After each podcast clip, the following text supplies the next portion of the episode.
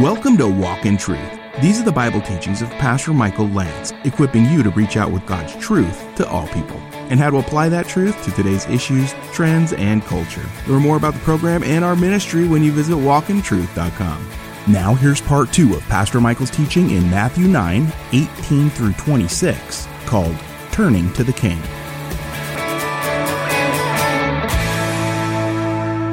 So this week, I was preparing and I was thinking, you know, these are some of the, the most painful things in life uh, the death of a child, uh, inexplicable, long suffering that you, you try to get a doctor to help you, multiple doctors to no avail, spend all your time, resources, and you don't get healing. Some of the most painful things in life are right before us. And one of the reasons I'm a Christian is because Jesus entered into our pain. Amen? He entered into my pain. He's right there in the midst of it. So at the end of first service, I had mentioned some of these connections with the son and the daughter and how painful it is to lose a child. And some of you are, are in that position and you have. And a young couple walks forward at the end of first service. And I can see that there's a lot of, of emotion. And there's tears in their eyes. And they said, Would you pray for us? I said, Sure. I said, uh, What's going on? Well, the, the, the mom said that on Mother's Day, so about a month ago, she had a daughter prematurely at six months pregnant, and it was a stillbirth, and they lost her. And they said that ever since that happened on Mother's Day, and they lost their, their daughter, it's caused them to come back to church. And they've been here about four Sundays in a row since then. And they both gave me permission to share this, and he's in the military. And basically, they said this that through this tragedy, as, as hard as it is, and they ask for prayer and they need God's comfort, it has drawn them back to the Lord. And I'll just say this that I don't understand all the whys of the pain and suffering in the world and the losses, and I'm not going to try to tell you that I do understand it. But I do know that there's moments in life where Jesus becomes the only place we can turn. And we're going to watch a synagogue leader and a woman reach out the hand of faith and really in desperation. And Jesus is going to do what only Jesus can do, and that is heal what seems to be incurable. He's, in fact, he's going to say to the woman with the flow of blood after she's healed, Your faith has saved you. Your faith has healed you. And if we're going to find healing in our nation, if we're going to find healing in the church in our nation, we're going to have to restore biblical faith in the Messiah. Amen? You agree with that? Not a bad time for an amen, a hallelujah. Something else. Most of you know that the synagogue leader's name is Jairus. The other accounts give us his name. And Jairus has a daughter that Jesus says she hasn't died, she's only sleeping, and I'll explain that in a moment. Jairus, the synagogue leader's name, means, get this, he will awaken. Tell me that the Bible is not written by the finger of God. Jairus' very name points to the miracle that he asked the Lord to do. So the story begins in verse 18. Remember, a shorter version from Matthew. While he was saying these things to them, Matthew sets the scene as Jesus is having a religious debate about fasting and feasting with uh, sinners and tax gatherers and so forth. Behold, the camera pans, there came a synagogue official. This is the top, probably the top religious leader in authority in Capernaum of the local uh, synagogue. He may be something like a pastor who organizes all the services and so forth. He bowed down before Jesus and said, My daughter has just died, but come and lay your hand on her and she will live. Now, the synagogue official we learn from the other gospels is named Jairus. And the other gospel writers say that basically, not only did he bow down, but he fell at the feet of Jesus. The, the language literally, when you look it up in the, the Greek lexicons, literally can mean he collapsed at Jesus' feet. These are such hard things for any of us to deal with, right? Having your daughter on the brink of death. Matthew says he's already got word that she's died, but we know how difficult this had to be. And Jairus, we don't know what his interaction with Jesus is to this point. We don't know if he had a negative view of Jesus. We don't know if he had a positive view. We're, we're not completely sure. Jesus had done something in the synagogue earlier that got a uh, kind of a violent response, but we don't know if Jairus was a, among those who thought negatively of the Lord or not. Here's what we know this guy has collapsed at Jesus' feet and he's begging him to help his daughter. It's his only daughter. She's about 12 years old, Luke 8:42, and she's dying. And so this is the story that is before us. And Jesus, 19, rose. There's no verbal response recorded from Jesus. He just got up. Maybe he gave a nod like, Yes, I'm coming. And he began to follow him, and so did his disciples. The other gospel writers tell us, Mark 5:24, as Jesus went off with him, a great multitude was following him and pressing in on him. In fact, the NIV of Luke 8:42 says Jesus was on his way with Jairus. The crowds almost crushed him. You have to get out of your mind the idea that Jesus is walking down the street with a few disciples and a few people. The crowds had so uh, gathered around Jesus that it was like being at an event like a concert or something like that or Disneyland, for those of you who choose to go to Disneyland.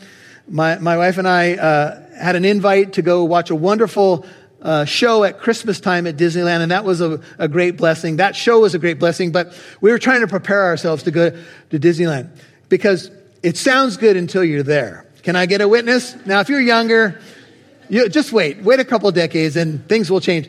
And my wife and I were there and we went to California Adventure and we were dodging people and hitting shoulders of people and dodging moms with strollers that seemed like they were going 25 miles an hour. In fact, I dove into the bushes to avoid one of the strollers. It was pandemonium. And finally we looked at each other and we said, let's pull off to the side and have a cup of coffee and just watch people boom, boom, boom, boom. It was craziness. Who pays for this? We got in free. Praise the Lord. Anyway, so, and still we regretted it. so, why do I bring it up? I have no idea. No, I do. The crowds were so thick that Jesus could barely move. There were people were pressing in, and you could imagine Jairus thinking, "Let's go! No time to spare. Let's get to my house." But everybody wanted a piece of Jesus. The crowds were so thick. This was his everyday experience. Imagine how patient he was. You know, sometimes we get caught up in a crowd and we're, we're, we're feeling claustrophobic and we can't wait to get out of there. This, this was Jesus's, much of his existence on the planet, his life on the planet was huge crowds and need after need and desperation. And of course, if it's my need, I want Jesus to pay attention to it the most. He should, you know, my sense of urgency should be at the top of the list. So this is what he dealt with. And the crowds were pressing in, and Jairus is desperate, and maybe he's got tears in his eyes, and he's excited at least that Jesus is coming, maybe hoping against hope. And all of a sudden, Matthew says, Behold, 20, a woman who had been suffering from a hemorrhage for 12 years came up behind him and touched the fringe of his cloak. Now, as he's on his way to touch the little girl, to heal the little girl, which we know will happen, another person emerges, and it's this woman. And for her to even be in a crowd was something that she probably didn't normally do, but she somehow made her way through. She came up behind him, probably for fear that she would be found out. And she just was saying to herself, and the, the language would allow for repetition if only I can touch the fringe of his garment, if only I can put a finger on one of those tassels that hang down from Jewish men, I will be well, I will get well. And so she came behind him and touched the fringe of his garment, and she was suffering long, hard, arduous suffering. The physician, Luke, tells us that she went to doctors but couldn't be helped by anyone anymore. Luke 8:43, you can take a look at it. It just grown, grown worse and worse and worse. There would seem to be no solution. And she said, if I could just touch the fringe of his garment, let me just paint the picture for you a sec. In the first century, Jewish men wore tassels on the four corners of their cloak or their garment. And the law said in the book of Numbers that they would sew blue tassels into each of the corners. They would hang down from a Jewish man. And they were symbolic of, I belong to God. They were a reminder that I'm part of the covenant people. I believe the word of God. Kind of like if you wear a little bracelet reminding you of who you are. But it was the law to do this. Now, during the time that the Nazis were doing their terrible stuff, the Jewish people, in order to hide from being recognized as a Jew, would sew the tassels into their undergarments to keep from being killed by the Nazis. And today, my understanding is that Orthodox Jews uh, will sew these into a prayer shawl that they wear. So, still, it's, it's the idea of a tassel. And the, the woman may be saying something like this If I could just touch a tassel, if I could reach out the hand of faith and grab hold of just one of those tassels that hang down from his garment, I will be made well. And brethren, here's the picture. We are to reach out and grab hold of eternal life. And the Lord is passing by all the time. He's available to each one of us. And if we will reach out the hand of faith, He will extend to us salvation. He will stop the bleeding. And I'm talking about the internal bleeding. I'm talking about the spiritual issues that we have in our lives. Because remember, there's a spiritual picture underneath this. And so that's what she said to herself. If only I can touch the garment of the king, the great high priest, I will be made well. God said this through uh, I, uh, Jeremiah the prophet. This is Jeremiah 30. I'm going to use some selected verses. This is verse 7. Alas, for the day is great, there is none like it. It is the time of Jacob's distress, but he will be saved from it. Jeremiah 30, 11. I am with you, declares the Lord, to save you. I will destroy completely all the nations where I've scattered you. Only I will not destroy you completely, but I will chasten you justly, and I will by no means leave you unpunished. You'll hear more from Pastor Michael in a moment. Pastor Michael invites you to watch our recent A Step Closer series with guest speaker Red Pen Logic's Tim Barnett. Believe it or not, if you have doubts and questions about your Christian faith, you're not alone. The recent deconstruction movement phenomenon has a number of Christians rethinking what parts of the Bible they identify with. But is the movement simply about having doubts? If deconstruction is just about asking questions, I'm just asking questions, I'm, I'm going through some doubts, then declaring war on it would be wrong and actually unbiblical. But if deconstruction is about leading people away from historic Christianity, then declaring war on it is completely appropriate and biblical. Pastor Michael invites you to watch our recent A Step Closer series with guest speaker Red Pen Logic's Tim Barnett. Download the free Walk in Truth app available in your App Store today. You can also listen to the first part of this conversation when you listen to Walk in Truth on your favorite podcast app. We'd love to see who's listening, so please connect with us on Facebook or Instagram. Just do a search for Walk in Truth Show. Now, back to Pastor Michael Lantz right here on Walk in Truth. Because remember, there's a spiritual picture underneath this. And so that's what she said to herself. If only I can touch the garment of the king, the great high priest, I will be made well. God said this through uh, I, uh, Jeremiah the prophet. This is Jeremiah 30. I'm going to use some selected verses. This is verse 7. Alas, for the day is great, there is none like it. It is the time of Jacob's distress, but he will be saved from it. Jeremiah 30, 11. I am with you, declares the Lord, to save you. I will destroy completely all the nations where I've scattered you. Only I will not destroy you completely, but I will chasten you justly, and I will by no means leave you unpunished. I'm dropping down to uh, Jeremiah 30, verse 17. I will restore you to health, and I will heal you of your wounds, declares the Lord. And right before that, bas- he basically says, You have what appears to be an incurable wound, but I will heal you. Now that's Israel. That's the connection to the woman. That's the great need of our day or of any time for us to be saved. We have an incurable wound. It's sin, and the wages of our sin is death, but the free gift of God you receive the gift of God by faith. You can't earn it. We don't deserve it. Yet when we reach out for it, He will grant it to us simply by faith. There's no good works the woman did. She came from behind. She was desperate. There's nothing that Jairus could do. He collapsed before the Lord. And the Lord basically says to the prophets, if you turn to me, you will be healed. If you don't turn to me, you will remain in your position of hemorrhaging, if you will. That's what's before us.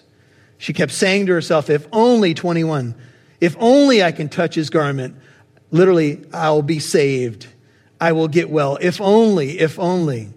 She came up and she touched his cloak. Spurgeon puts it this way a piece of fringe and a finger sufficed to form a contact between a believing sufferer and an almighty Savior. And so she had this thought. It was obviously great faith to, to think the thought, and she extended the hand of faith. And Mark 5:21 puts it this way: And immediately the flow of her blood was dried up, and she felt in her body that she was healed of her affliction. The NIV said, says, freed from her suffering, Mark 5.29.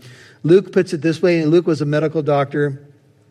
She came up behind him, touched the fringe of his cloak, and immediately the hemorrhage stopped. Can you imagine the emotion that this woman must have been feeling?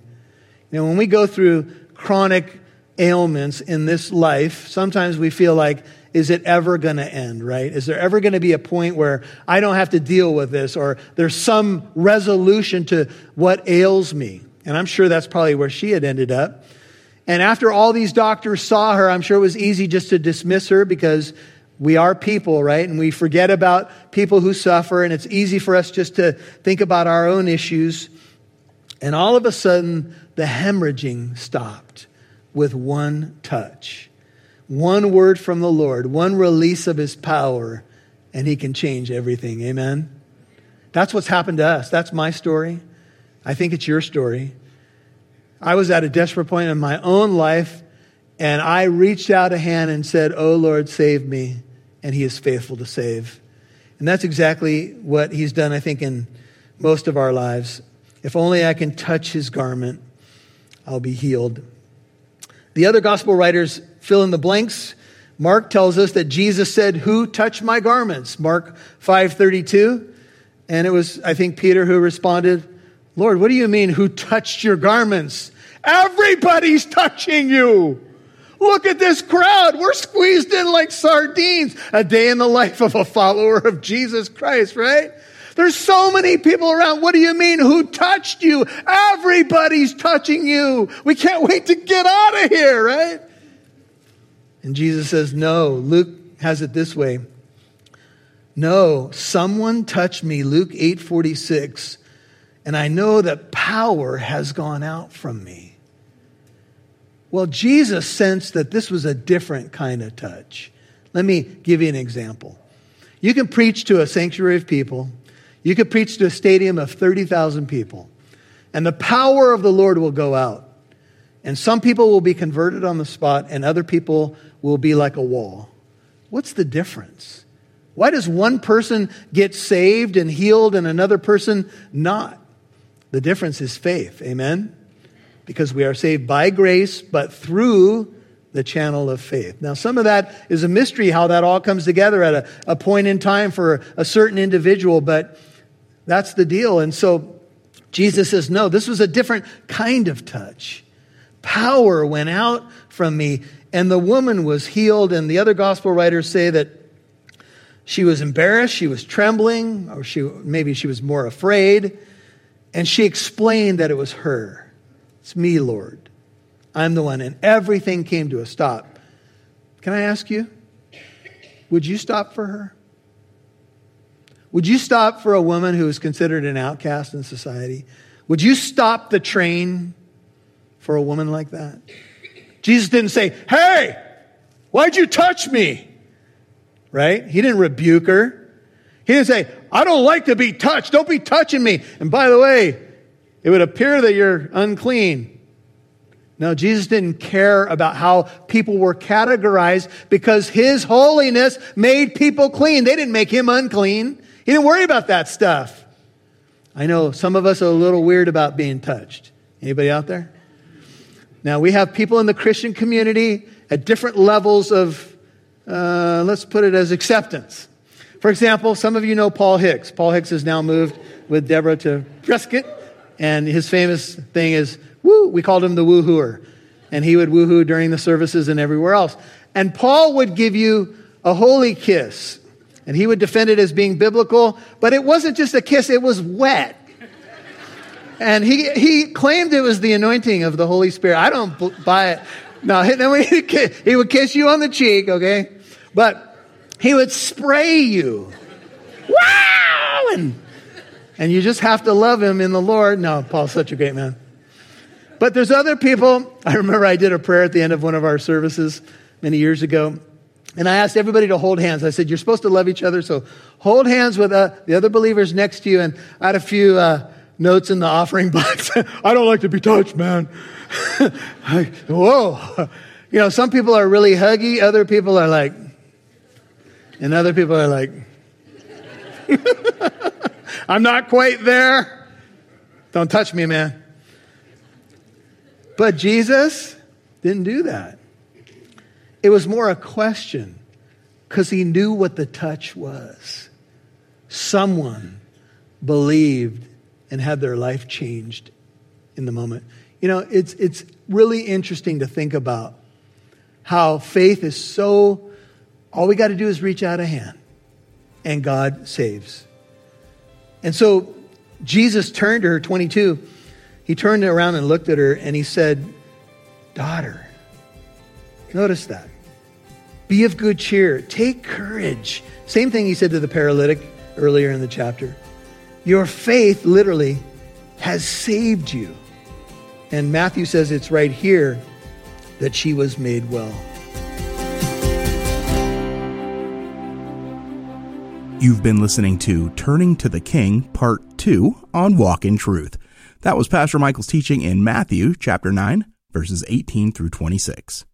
You can email Pastor Michael with your questions you may have from his teaching today, or maybe you have a question about something else, or need encouragement, or prayer. Maybe you'd like to share how Pastor Michael's teachings have affected you. You can email Pastor Michael at contact at walkintruth.com. That's contact at walkintruth.com. And thanks for reaching out. You can also find our mailing address on walkintruth.com. Now, here's Pastor Michael with the final word. Well, maybe you would say, I've been reaching out, trying to grab hold of the fringe of Jesus' cloak, but it seems like I keep missing or it's just out of my grasp. And, you know, you're kind of speaking the language right there of the Psalms. Often the psalmist felt like, you know, his tears were, you know, his only companionship at night. He flooded his bed with tears. He, he asked, where are you, Lord? How long is this going to go on? I've been spending quite a bit of time in the first uh, 30 Psalms. And I do see this repeated over and over again in David's life. But then David has a turnaround where he'll either have an epiphany or he'll have a heart change. And, and just by virtue of going to the Lord with the problem, even the problem of seeming unanswered prayer, the Lord seems silent. What do I do then? Well, it does stretch our faith, right? When we have to push through, we're like that Canaanite woman who wouldn't give up, though Jesus at first didn't respond to her in Matthew chapter 15. We could say maybe those times the Lord is developing our faith. So we don't always know what he's up to. But I would just say this. He's, if you belong to Jesus, he's with you. Uh, he's not against you. That's what you can know. You can stand on promises that God has not moved. I will never leave you or forsake you, even if it feels like you're missing the ed- you know the edge of his garment. Now, I would say this that if you've not met Jesus yet, the most important thing to do is to call out for salvation first, to make sure that you've repented of your sin and received him as Savior and King of your life. But if you're a believer and you just have frankly been reaching out and you feel a little bit like, oh, Lord, where are you? I would just say, hold on, my brother, my sister, my dear friend, because the Lord is not far. He lives inside of you if you're a believer, and He will be faithful to minister to you. This is Pastor Michael Lantz. Hey, if we can minister to you in any way, we have a phone number that you can call Tuesday through Friday, Pacific time, business hours about 9 to 4. It's 844 48 Truth. That's 844 48 Truth. We've had a lot of people over the years take advantage of that number just to get prayer or share their hearts with a pastor. 844 48 Truth. If you have been reaching out and you feel like, you know, I just need to talk to somebody and I need uh, a human voice and someone to hear me out, we'd be happy to do that. Happy to pray with you at 844 48 Truth. We'll see you right here tomorrow. And don't forget that Walk in Truth is a listener supported ministry.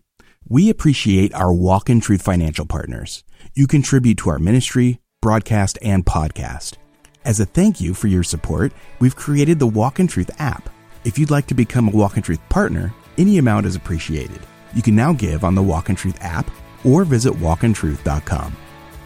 And join us tomorrow for part 3 of Pastor Michael's teaching in Matthew 9, 18 through 26, called Turning to the King. I'm Mike Massaro on behalf of Pastor Michael Lantz and Living Truth Christian Fellowship. Thanks for listening to Walk in Truth, equipping you to reach out with God's truth to all people.